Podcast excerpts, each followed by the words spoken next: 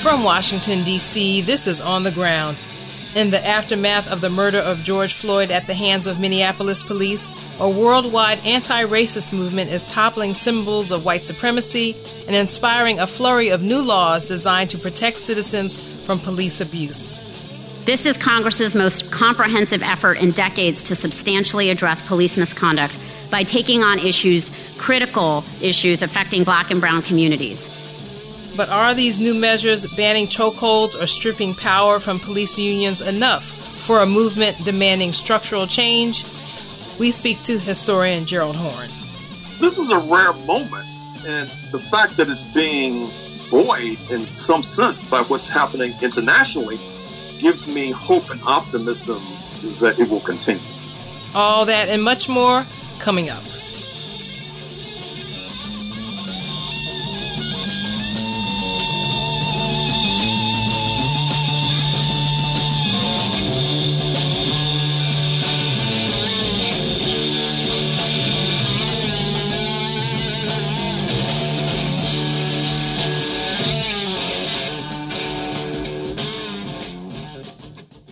Welcome to On the Ground, onthegroundshow.org, Voices of Resistance from the nation's capital. I'm Esther Iverem. The mass protest movement that has grown in the aftermath of the killing of George Floyd by Minneapolis police has scored many victories already. Most notably, a majority of the Minneapolis City Council pledged this week to disband that city's police department and start over with a new vision for public safety. Symbols of white supremacy were toppled across the United States and world including this week monuments for Confederate generals, slaveholders, and genocidaires such as Christopher Columbus and King Leopold II of Belgium, who was responsible for killing up to 15 million people in the Congo beginning in the late 19th century. A partial list of accomplishments of the movement circulating online notes that in the past two weeks alone, these changes have occurred. Minneapolis bans use of chokeholds. Former police officer Derek Chauvin, who pressed his knee and body weight onto the neck of George Floyd for nearly nine minutes, was originally charged with third degree murder. He is now being charged with second degree murder.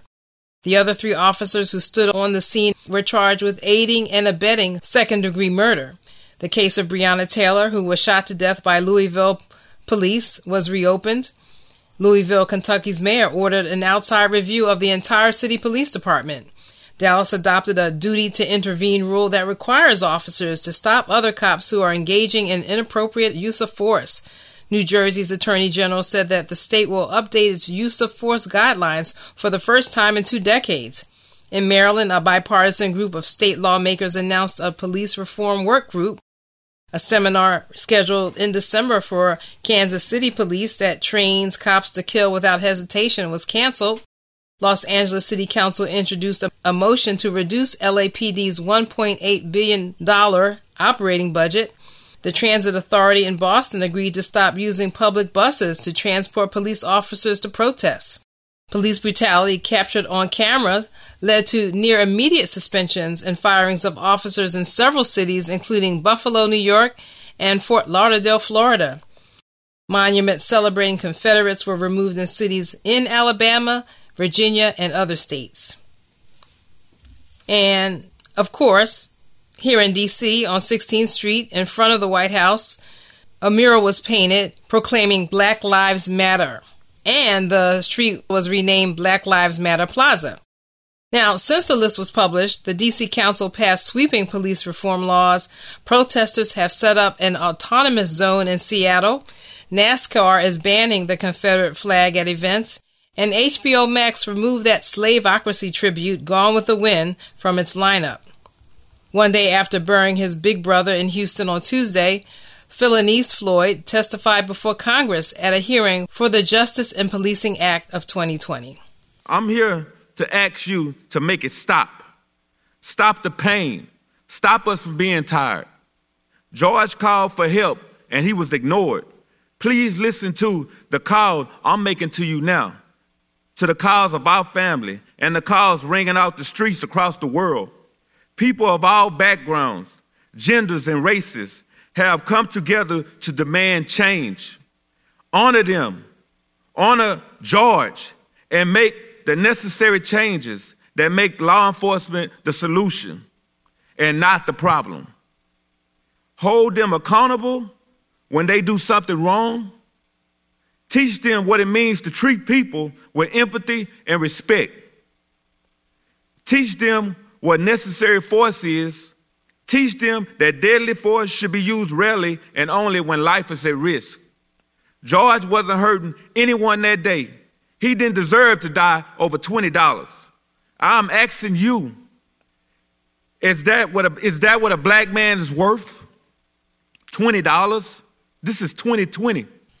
Locally in Washington, the D.C. Council passed major emergency legislation on Tuesday, June 9th, prohibiting the hiring of officers with a history of abuse and brutality, requiring swift release of the names and body camera footage of officers who use force on civilians, and taking control of the disciplinary process away from the police union. The law also includes a ban on the use of chemical irritants or rubber bullets on peaceful protesters, and the law passed with a veto proof majority. Chantel James has more. Protests that have bloomed across the country and across the world for more than two weeks have highlighted local demands for police accountability.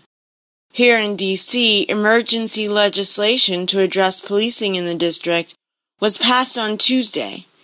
Now DC residents, including members of several social justice organizations, are gearing up for the rescheduled police budget oversight hearing to be held on June 15th at noon.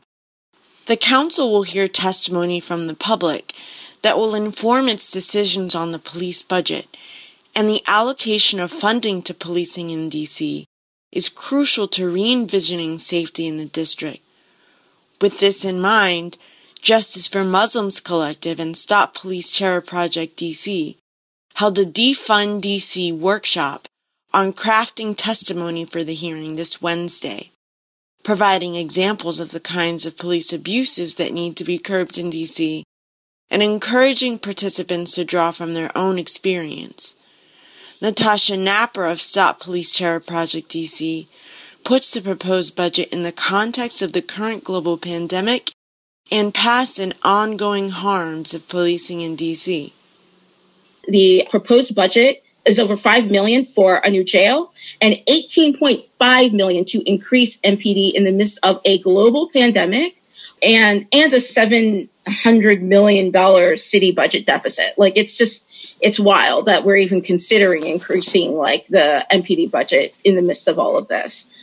And in the context of everything that has happened through the death of Breonna Taylor, Tony McDade, and George Floyd, in addition to the lack of accountability we have seen in DC from MPD around the killings of Marquise Alston, Daquan Young, and Jeff Price, the officers of which we still don't know the identity of, like, and this was back in 2018. To prioritize increasing that budget is just immoral and just unacceptable. You can submit testimony up until June 16th to judiciary at dccouncil.us or to 202 350 1362. From Northeast DC, this is Chantal James. Thank you, Chantal. Now, in news related to the COVID 19 pandemic, Washington, D.C. officially opened its economy this week with social distancing guidelines limits in place for restaurants and social gatherings. The United States surpassed 2 million coronavirus cases on Thursday, June 11th, with more than any other country. And the 112,000 people who have died of coronavirus in the U.S. comprise more than a quarter of all deaths in the world. Even though all states in the U.S. are either fully or partially reopened, there is a rise in new coronavirus cases in 21 states. Also, this week it was reported that 1.5 million more people made unemployment claims during the week ending June 6th, but that figure does not include three quarters of a million people who applied for pandemic unemployment aid who were not able to apply for traditional unemployment assistance. All during this COVID 19 crisis, on the ground contributor Lydia Curtis has reported on mutual aid programs in D.C., the Cancel the Rents campaign, and protests on May Day, International Workers' Day. She is also a member of WIN, which recently held a kickoff campaign to secure more low income housing in D.C., the most rapidly gentrifying city in the U.S. On June 5th, a group of activists from varied congregations and denominations across the District of Columbia gathered in front of the historic Metropolitan AME Church to amplify the pain and the needs of the poor and demand that the city provide land and resources to house its vulnerable citizens. The Washington Interfaith Network, WIN, a coalition of more than 60 faith based organizations, called for the development of attractive land near RFK Stadium called Reservation 13 for housing very low income residents. Amidst the cheers and amens of the crowd, the pastor of Metropolitan AME and strategy team member, the Reverend William Lamar, laid out the demands. At this moment, we declare our intent to join with our neighbors across the city to reimagine the District of Columbia around equity and around justice. Equity and justice for black people, equity and justice for brown people, equity and justice for our immigrant brothers and sisters, equity and justice for the earth, the land that is us, and the land that sustains us. And to that end, we will be organizing voters. WIN is gearing up for a 1,000 member action on July 2nd to get more money for housing, immigrant justice, and public safety in the upcoming city budget and to produce massive turnout at the polls in November. For more information, go to www.windc-iaf as in Frank dot org.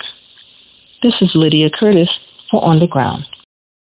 And finally, in Culture and Media, friend of the show Richard Prince writes in his journalism's column about the resignation of the top editor at the Philadelphia Inquirer, Stan Wischnowski, after the newspaper's staff erupted over the headline Buildings Matter Too, placed over a column about the impact of civil unrest following the police killing of George Floyd in Minneapolis. Prince writes that Wischnowski joined two other top editors in signing an apology to readers and staff, characterizing the headline as deeply offensive and apologizing for it. The column had explored the destruction of buildings amid the looting that accompanied some of the nationwide protests over police violence. This week's look at history offers some reflection on how the word violence is used to describe what is happening to humans and the planet. On June 12, 1898, the Philippines declared their independence from Spain after 333 years of colonial exploitation. Within months, the United States went to war with Spain, and the decades long independent struggle, referred to as the Philippine Revolution, faced a new foe when the U.S. invaded in 1898. America's decision to occupy the archipelago after defeating Spain led to the Philippine American War and the slaughter of some one quarter million Filipinos fighting for independence and against recolonization under American dominion. On June 12, 1963, in Jackson, Mississippi, civil rights leader Medgar Evers was murdered by rifle fire outside his own home. Widespread outrage impelled President Kennedy to propose a civil rights law that would eventually pass during the succeeding Johnson administration. Evers is buried at Arlington National Cemetery. His killer, Byron De La Beckwith of the White Citizens Council of Jackson, escaped conviction with the help of two all white juries in the 60s, but was finally convicted of the murder in 1994 in a new state trial based on new evidence. And finally, way back on June 14, 1922, Warren Harding became the first American president to send a message over the radio when his dedication of the Francis Scott Key Memorial in Baltimore was broadcast live to the nation. This would mark a radical shift in how presidents address the American public. This is Thomas O'Rourke for On the Ground Radio. Thank you, Thomas. And finally, the movement against the murders of George Floyd, Breonna Taylor, Ahmaud Arbery, and so many others is continuing to demand far reaching reforms and continuing to spark protest here in D.C. On Monday, June 15th at 6:28 p.m., protesters will gather at Lafayette Park exactly 2 weeks to the minute after Trump ordered a violent military assault on peaceful protesters on June 1st. This rally is sponsored by the Party for Socialism and Liberation to stop the war on free speech and dissent. And those are our headlines and happenings. Stay with us. Mastered economics, cause you took yourself from squalor. Slave. Mastered academics, cause your grace said you a scholar. Slave. Mastered Instagram, cause you can instigate a follow. Hey. Look at all these slave masters posing on your dollar. Get it? Look at all these slave masters posing on your dollar. Get it? Look at all these slave masters posing on your dollar. Get it? Look at all these slave masters posing on your dollar. Get it? Business time, I'm on mine, I be minding mine. Every time on my grind, I'm just trying to shine. Make a dollar, government, they want a dozen dime. The petty kind might kill you cause they see you shine. I done had to have a talk with myself plenty times. Am I a hypocrite cause I know I did plenty crime? I get broke too many times, I might slay. No justice. No peace. Locked down in the mental, bound to a system that gives justice for some and not justice for all. Millions of people across this nation have given up on a system that gives, like I said, justice for some and not justice for all. Have given up on a system that does not meet the demands of the people. Millions of people across this nation have given up on a system that put that places power over people, that places greed over needs. You see, millions of people have given up on a system that failed the needs of the African American community, dating all the way back to 1619. We were drug over here by force and not by choice. They have, they have failed to meet the needs of black bodies. They have failed to meet the needs of black bodies in healthcare. They have failed to meet the, to, to meet the needs of black bodies in education. They have failed to, meet- to meet the needs of black body when it, when it comes to acquiring wealth in this country. But we are here demanding action. You see, we're not here to ask for justice. We're not here to negotiate justice. But we are here to demand justice. And I that you may can silence the moment, but you cannot silence the movement. You see, you can you can silence the revolutionary. You can you can kill the revolutionary. You can jail the revolutionary. You can box in the revolutionary. But I come to tell you, you cannot jail the revolution. Jail the revolution.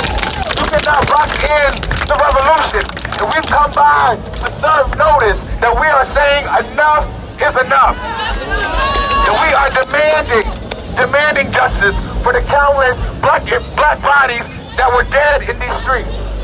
And we come to, to serve one more notice to the occupant in White House. How can you make America great again if you don't make her great in the first place?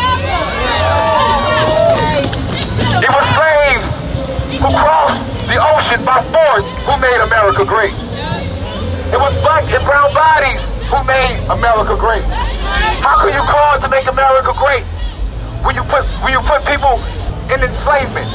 How can you put say that America was great when you put Japanese in internment camps? How can you say to make America great and you force Native Americans out of their own land? But we're coming to tell you that it was our people who made America great. And we will be included. We don't want the half a cup. We don't want the quarter of the cup. But we want the full cup. And when you don't give us no justice, guess what? It won't be no damn peace.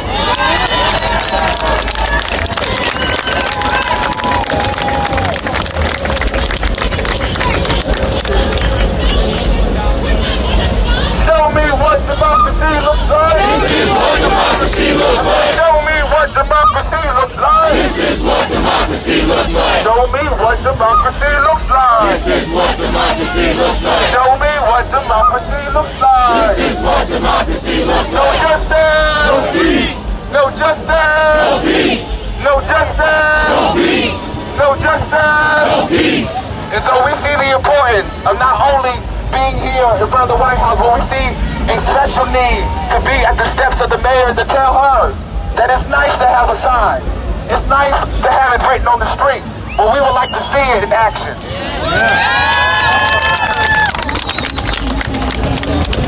No justice! No peace. No justice! No peace. No racism! No peace. No justice! No peace. I said, show me what democracy looks like! This is what democracy looks like. Show me what democracy This is what democracy looks like. This is what democracy looks like. This is what democracy looks like. This is what democracy looks like. This is what democracy looks like. FX and Black.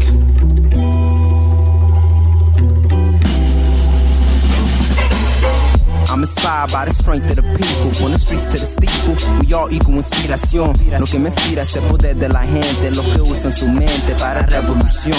Ey, I'm inspired by the strength of the people. From the streets to the steeple, we all equal inspiración. Lo que me inspira es el poder de la gente, los que usan su mente para liberación. Hey yo, hey yo, my heroes are young lords, adored and ready to go to war in a society with racial anxiety, singing the blues of various hues and colors. On the streets, people were killing each other, so they formed a coalition of brothers and sisters on a revolutionary mission. Now listen, they weren't fucking with no crooked ass politicians. They made their own decisions based solely on their proposition. They had a 13 point program and platform. They knew that organizing was an art form that they could transform from college students and dorms into a militant organization with uniforms. The newspapers read Liberación Muerte, liberty or death to their last breath, fighting for those that have less. So though we mad stress, we still blessed. Stay blessed.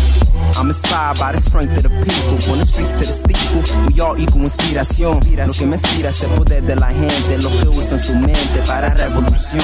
Ey, I'm inspired by the strength of the people. From the streets to the steeple, we all equal inspiración. Lo que me inspira es el poder de la gente, los que usan su mente para liberación. Ey yo, ey yo, estaba en un lado con la luz apagado desde el hermano, así sus palabras están enterrados. Ves que la sangre de los incas, aztecas y mayas lo lleva much higher, como Malcolm y Together equals liberty over the weather before the start of forever. Somos soldados, lo llaman no malo, pero solo queremos que los niños crezcan y entiendan su lesson, no sea que. Ahora es el tiempo. Yo no te miento cuando confrontamos problemas muy graves, los convertimos a animales. Oye, amigo, ustedes no quieren problemas conmigo. Uno solo hace lo que le da la gana y quien gana cuando en parte de gana no tiene nada. Repítalo. Uno solo hace lo que le da la gana y quien gana cuando la migra se lleva mi hermana. Uh. I'm inspired by the strength of the people. From the streets to the steeple, we all equal inspiración. Lo que me inspira es el poder de la gente, los que usan su mente para revolución. Ey, I'm inspired by the strength of the people. From the streets to the steeple, we all equal inspiración. Lo que me inspira es el poder de la gente, los que usan su mente para liberación. Ey yo, ey yo. This is On the Ground, onthegroundshow.org, Voices of Resistance from the nation's capital. I'm Esther Iverem. Well, the mass protest movement that has grown in the aftermath of the killing of George Floyd by Minneapolis police has scored many victories already. Most notably, a majority of the Minneapolis City Council pledged this week to disband that city's police department and start over with a new vision for public safety. During the same week that Floyd was buried in his hometown of Houston, symbols of white supremacy were toppled across the United States and world, including this week monuments for Confederate generals, slaveholders, and genocidaires such as Christopher Columbus and King Leopold II of Belgium, who was responsible for killing up to 15 million people in the Congo starting in the late 19th century. Lawmakers across the U.S., including local and national representatives here in D.C., are making various police reforms, but by and large steering clear of calls by the movement for defunding the police, a phrase that is very clear in its intention to immediately divert more funding from bloated police budgets to human needs such as housing, jobs, education, social work, and mental health.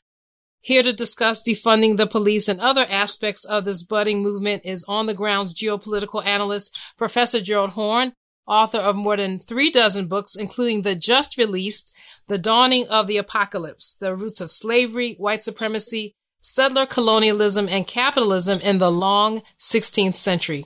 He joins us from Houston, Texas. Welcome back to the show, Gerald. Thank you. Well, it's been quite a two weeks. But this week it seems that this extraordinary moment is moving into a second act, you know, firming up as an anti-policing and anti-racist movement. And as an historian, you know, who takes a long view of these same issues of race on a global scale, I'm wondering what your thoughts are about this week and specifically the call to defund the police. I know that according to the ACLU, 14 million students are in schools with police, but no counselor, nurse, psychologist, or social worker. And until I started working on this show, I did not realize that DC has more police per capita than any other city. And that's not even including all the other dozens of police agencies, local and federal, that have cops here in the district.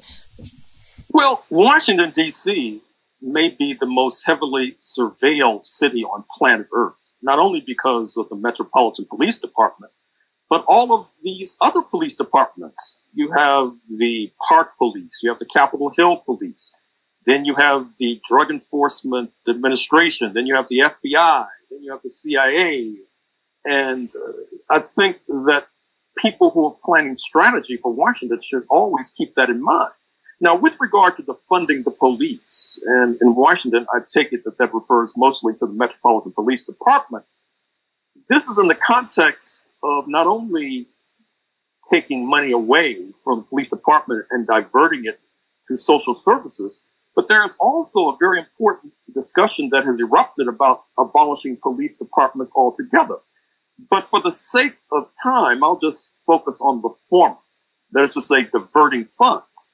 And interestingly enough, if you look and do a time and motion study of what police officers are doing, oftentimes they're writing accident reports after an auto accident, or they're responding to noise complaints. That is to say, one neighbor complains about another, or they're responding to what might be called uh, mentally challenged people. And folks call the police because that's the only option they think they have. And certainly, there is a point to be made that you really don't need a man or woman with a gun to respond to what I've just outlined. In fact, you could argue that it's wholly and entirely inappropriate to send a man or woman with a gun into such a situation. You might have seen the recent most disturbing pictures, these coming out of Oklahoma, where the police have handcuffed and manhandled black youth who they detained for jaywalking. Now, given this country's legacy and history and reality of white supremacy and anti-black racism, you should not have police officers with guns dealing with these mundane situations. Would not it be more effective and more cost effective, for example, to have a so-called meter maid deal with jaywalking or perhaps to ignore jaywalking altogether. But the situation gets even more complicated because, as we also know, these police departments in major cities have been heavily militarized. I'm sure you know about the Pentagon program that sends so called surplus materiel, everything from armored personnel carriers to grenade launchers to these urban police departments. And then they're confronting civilians on the street as if they're confronting combatants in Baghdad, for example. But perhaps even more troublesome is the fact that because of these damaged lawsuits against police departments, certain cities are now borrowing to pay multi million dollar damage complaints that have been litigated by folks who have been hurt by the police or even killed by the police. That is to say, their families bringing lawsuit obviously all this is doing is raising taxes for the rest of us. But above all, I think we need to realize that the police And the police departments are not a thing in themselves. They basically represent a dominant culture and a dominant ethos. And so it is well that the folks in the streets recognize that it's not only the police that is the target, it's the dominant ethos of the society that is the target. And above all, we recognize that our friends and comrades in the streets are the cutting edge of a militant pushback against a gathering fascism, which I'm happy to say that on the ground had the prescience of mind to detect months and years before many of the rest of us. Well, thank you, Gerald. Well, you know, but, you know, the subject of defunding the police, which is the call in the streets, has been a real lightning rod this week. You know, locally, the DC Council passed some police reforms that are important to the legal community, especially, but not to defund the police. And at the same time, DC's Mayor Muriel Bowser, who just drew national attention with a Black Lives Matter mural on 16th Street outside the White House, says she is not at all reconsidering police funding in her budget. And of course, you know, Black Lives Matter DC took note of this and they had already criticized the mural as performative street art that ignores cases of police killings right here in the nation's capital and ignores the ways that the mayor's budget has continued to prioritize the police DC having, as I mentioned, more officers per capita than any other city in the country. And in addition, Bowser's handpicked successor and incumbent in Ward 4 of the DC Council, where she first served as a member, you know, she first served as a member of the council from Ward 4. That incumbent was just defeated by more than 10 points by Janeese Lewis George, who ran on a platform of defunding the police.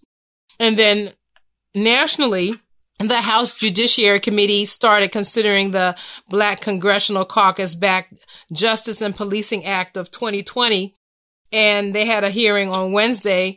The act steers clear of the demand to defund the police, but mentions establishing a national database of officers with records of abuse, brutality, and even killing people. These are obvious needed reforms, but the Republicans, for the most part, ignored what was in the bill and kept talking about and demonizing the idea of defunding the police, even though that was a people's demand. It was not in the bill itself.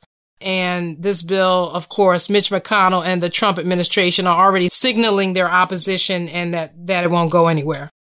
Well, in addition to national issues, let me reflect on some of the global issues, which I think are quite important in this context. This new international situation presented by the aftermath of the tragedy in Minneapolis presents both enormous opportunity and I'm afraid to say a certain kind of danger. I mean, first of all, what I find remarkable about the global situation is the pushback from the African continent. I think it's fair to say that not since May 1963, when you had police dogs being sick on black children in the streets of Birmingham, Alabama, and the newly born organization, then known as the Organization of African Unity, then protested vehemently and forced uh, President Kennedy to intervene. You haven't had such pushback from Africa into internal affairs in the United States since May 1963. Look at the statement from the African Union out of, out of Addis Ababa, Ethiopia, for example. Look at the statement from the president of Ghana, for example. Look at the fact that at the U.S. Embassy in Pretoria, South Africa, a party represented in the South African Parliament, the Economic Freedom Fighters, had a militant demonstration look at the protests that have come from the African National Congress government out of Pretoria. Look at an editorial, or I should say an op-ed piece that appeared in the Wall Street Journal this week that not only backed wholeheartedly reparations for descendants of enslaved Africans in North America, but reminded one and all that slavery was a crime against humanity, and therefore there's no statute of limitations with regard to slavery. Look at the statement that was drafted and appeared in this edition of this week's Financial Times of London by leading politicians and figures from five of our most important African countries, including Ethiopia, Kenya, Nigeria, South Africa, and Morocco, basically lambasting the United States for its transgressions against black Americans. And look at the fact that the families of George Floyd and Michael Brown and Trayvon Martin and other martyrs of our struggle are now taking their cause and their complaint to the United Nations, where they expect to get support from many of the nations uh, who I've just mentioned. And I should also say that I've appeared twice on German television this past week.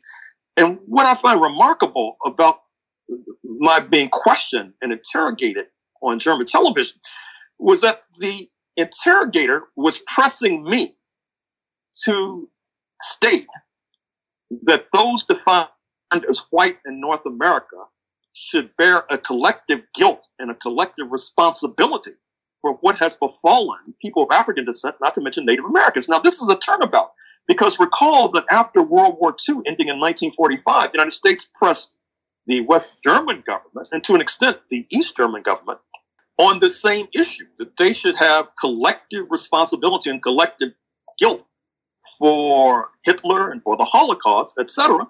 And then twisted Berlin, or I should say West Germany's arm, until it paid reparations to Israel, which did not even exist during the time that Hitler was in power. And so, because of the deteriorating relations between uh, Berlin and Washington, it seems to me that Berlin now is turning to a certain degree against Washington, which opens up many opportunities for our movement. And I should also say that when I was interrogated on German television, the interrogator was drawing an equivalence between these Confederate monuments that pockmarked the landscape, particularly in Dixie, and saying that in Germany, obviously, monuments to fascism are not allowed. The interrogator also drew a, a parallel between HBO Max, at least temporarily setting aside Gone with the Wind, that pro slavery epic out of Hollywood, and reminding one and all that in Germany, those sorts of pro fascist racist movies are not allowed uh, to be shown, not to mention uh, Hitler's Mein Kampf, which is basically outlawed. So this presents enormous opportunity for our movement. But of course, the danger is that this beast, this oaf at the Oval Office, is probably most dangerous when he is cornered, which then brings us to the attempt just recently announced to impose sanctions on the International Criminal Court because of investigations that they would like to launch with regard to U.S. crimes in Afghanistan. Interestingly enough, if justice still reigns, we will probably see the Trump team in orange jumpsuits at the International Criminal Court in The Hague. But in any case, another danger is is that despite all of these protests around the world and from the Atlantic to the Pacific, the Trump popularity rating remains in the 40s. Many Republicans are still reluctant to cross Mr. Trump because they think he has a stranglehold on the base. And that is one of the reasons why when Nancy Pelosi, the Speaker of the House, talks about removing the names of Confederate military leaders from U.S. military bases, mostly in Dixie, that Trump has stood in the way, and that's going to involve a battle royal in order for that simple democratic demand to take flight. So I guess the good news is not only the domestic demonstrations, but also the international reaction, which is just as enthusiastic. Uh, but the bad news is that the Trump base is not crumbling. And the X factor is what is our movement going to do next? Well, you know, it's interesting that you mentioned the UN because I remember us having so many conversations around the time of the killing of Michael Brown in Ferguson. And there was also a move at that time for parents to go to Geneva to address the United Nations. And, you know, I'm just thinking about how the Trump administration has even more so than past administrations created a distance, almost a thumbing of the nose toward the United Nations. And as you mentioned, the International Criminal Court. So, you know, it'd be very interesting to see, you know, what comes of that. I, I think it's important, you know, just like the call by William Patterson, you know, we charge genocide, but we're just living in a time when this government, rogue government on the international stage doesn't really care what the United Nations does. And I, I want to kind of go back to other types of legal, you know, maneuvers back here in the United States. I want to play a clip from attorney Vanita Gupta, president uh, and chief executive officer of the Leadership Conference on Civil and Human Rights, speaking at Wednesday's hearing, and then get your reaction after that. Last week, the Leadership Conference and more than 400 civil rights organizations sent a letter to Congress to move us forward on a path of true accountability. The re- recommendations included the following one, create a national necessary standard on the use of force. Two, prohibit racial profiling, including robust data collection. Three, ban the use of chokeholds and other restraint maneuvers. Four, end the militarization of policing. Five, prohibit the use of no knock warrants, especially in drug cases. Six, strengthen federal accountability systems and increase the Justice Department's authority to prosecute officers that engage in misconduct. Seven, create a national police misconduct registry. And eight, end qualified immunity. The Leadership Conference was pleased to learn that the Justice and Policing Act, introduced Monday by both members of the House of Representatives and the Senate, reflects much of this accountability framework. This is Congress's most comprehensive effort in decades to substantially address police misconduct by taking on issues, critical issues affecting black and brown communities. But let me just say in closing that policing reform alone is not going to solve the crisis that we're in today. This moment of reckoning requires leaders, together with communities, to envision a new paradigm of public safety that respects the human rights of all people. That means not just changing policing practices and culture, but ultimately shrinking the footprint of the criminal legal system in black and brown people's lives. And it means shifting our approach to public safety from exclusively focusing on criminalization and policing towards investments in economic opportunity, education, healthcare, and other public benefits. Okay, so that was attorney Vanita Gupta speaking to Congress on Wednesday. And I wanted to get your, uh, if you had any more thoughts on the legislation kind of the inside outside phase of the movement, which some activists are warning is vulnerable to people trying to kind of co-opt their energy both on the ground and in traditional power centers like legislatures and the media. And I wanted to know if you thought that the movement is more vulnerable because of what appears to be a decentralized type of leadership, if there are any history lessons there. Well, certainly with regard to the latter point, uh, which I've been speaking about quite a bit lately, but I understand why the movement is decentralized because when you have centralized movements like the Black Panther Party in the 1960s, the state authorities come after them with a sledgehammer, jail, even assassinate the leaders, disrupt the organizations. And inevitably, as a creative adaptation, you have a Black Lives Matter movement, which is quite decentralized. But the problem there with decentralization is that the movement then becomes heavily dependent upon spontaneity. It becomes difficult to plan and project. It becomes very difficult to have uh, authorized spokespersons, difficulties in raising funds, and all the rest. But I do agree with Vanita Gupta when she suggests that police reform is not a thing in itself. We have to also talk and think about reforming society as a whole That you know, can we can we go to a brief break? I want to I want to hear the letter, but I just need to, to go to a brief break. This is on the ground on Pacifica Radio. Stay with us.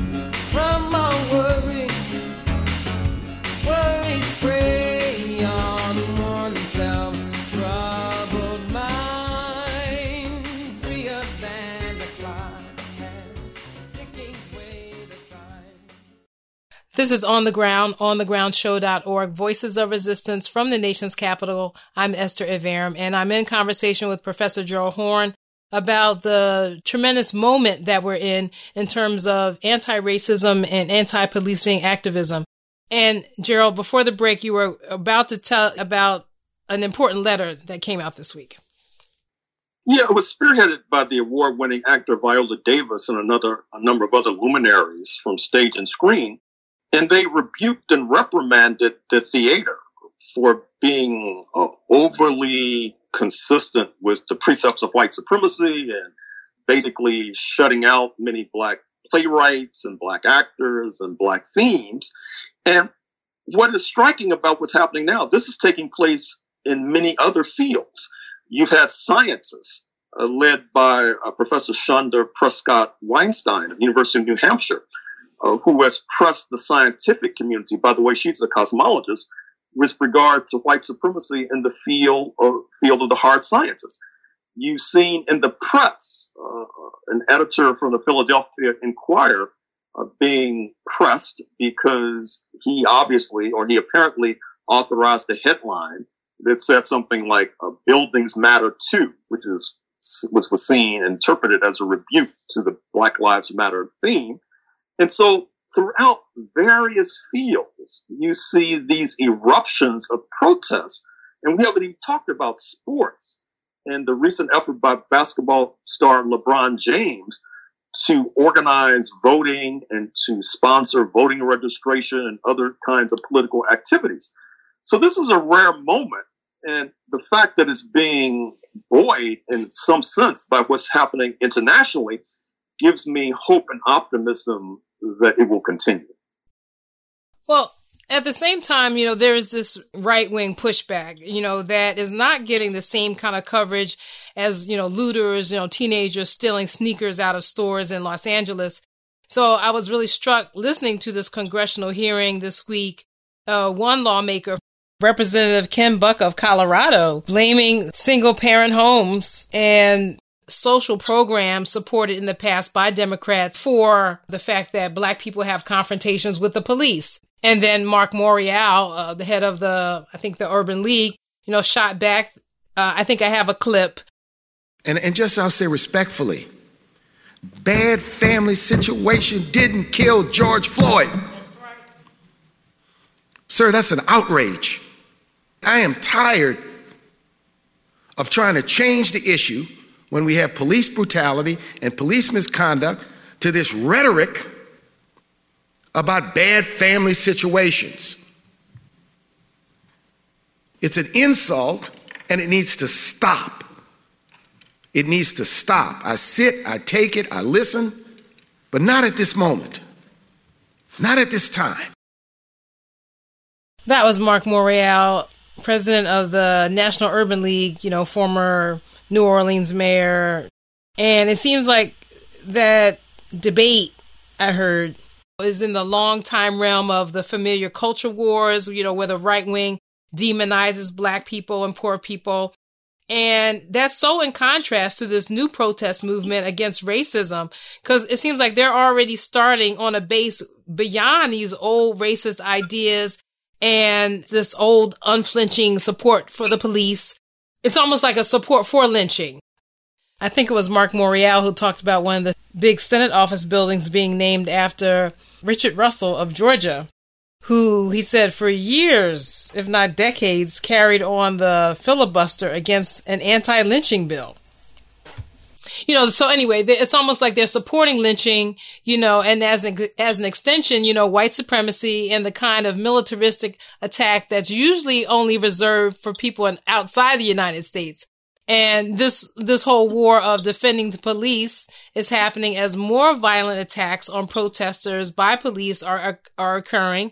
I think the documented count by one, um, media maker is over 400 documented accounts of the police attacking uh, protesters, peaceful protesters, journalists, and as more videos of black men being killed are surfacing. I wanted to relate the case of Derek Scott, who on May 19th was apprehended by Oklahoma City Police. And he, similar to Eric Garner, similar to George Floyd, said that he could not breathe after being restrained and, and pinned down by the police there. The police are heard on the video after he tells them that he can't breathe. One says, I don't care.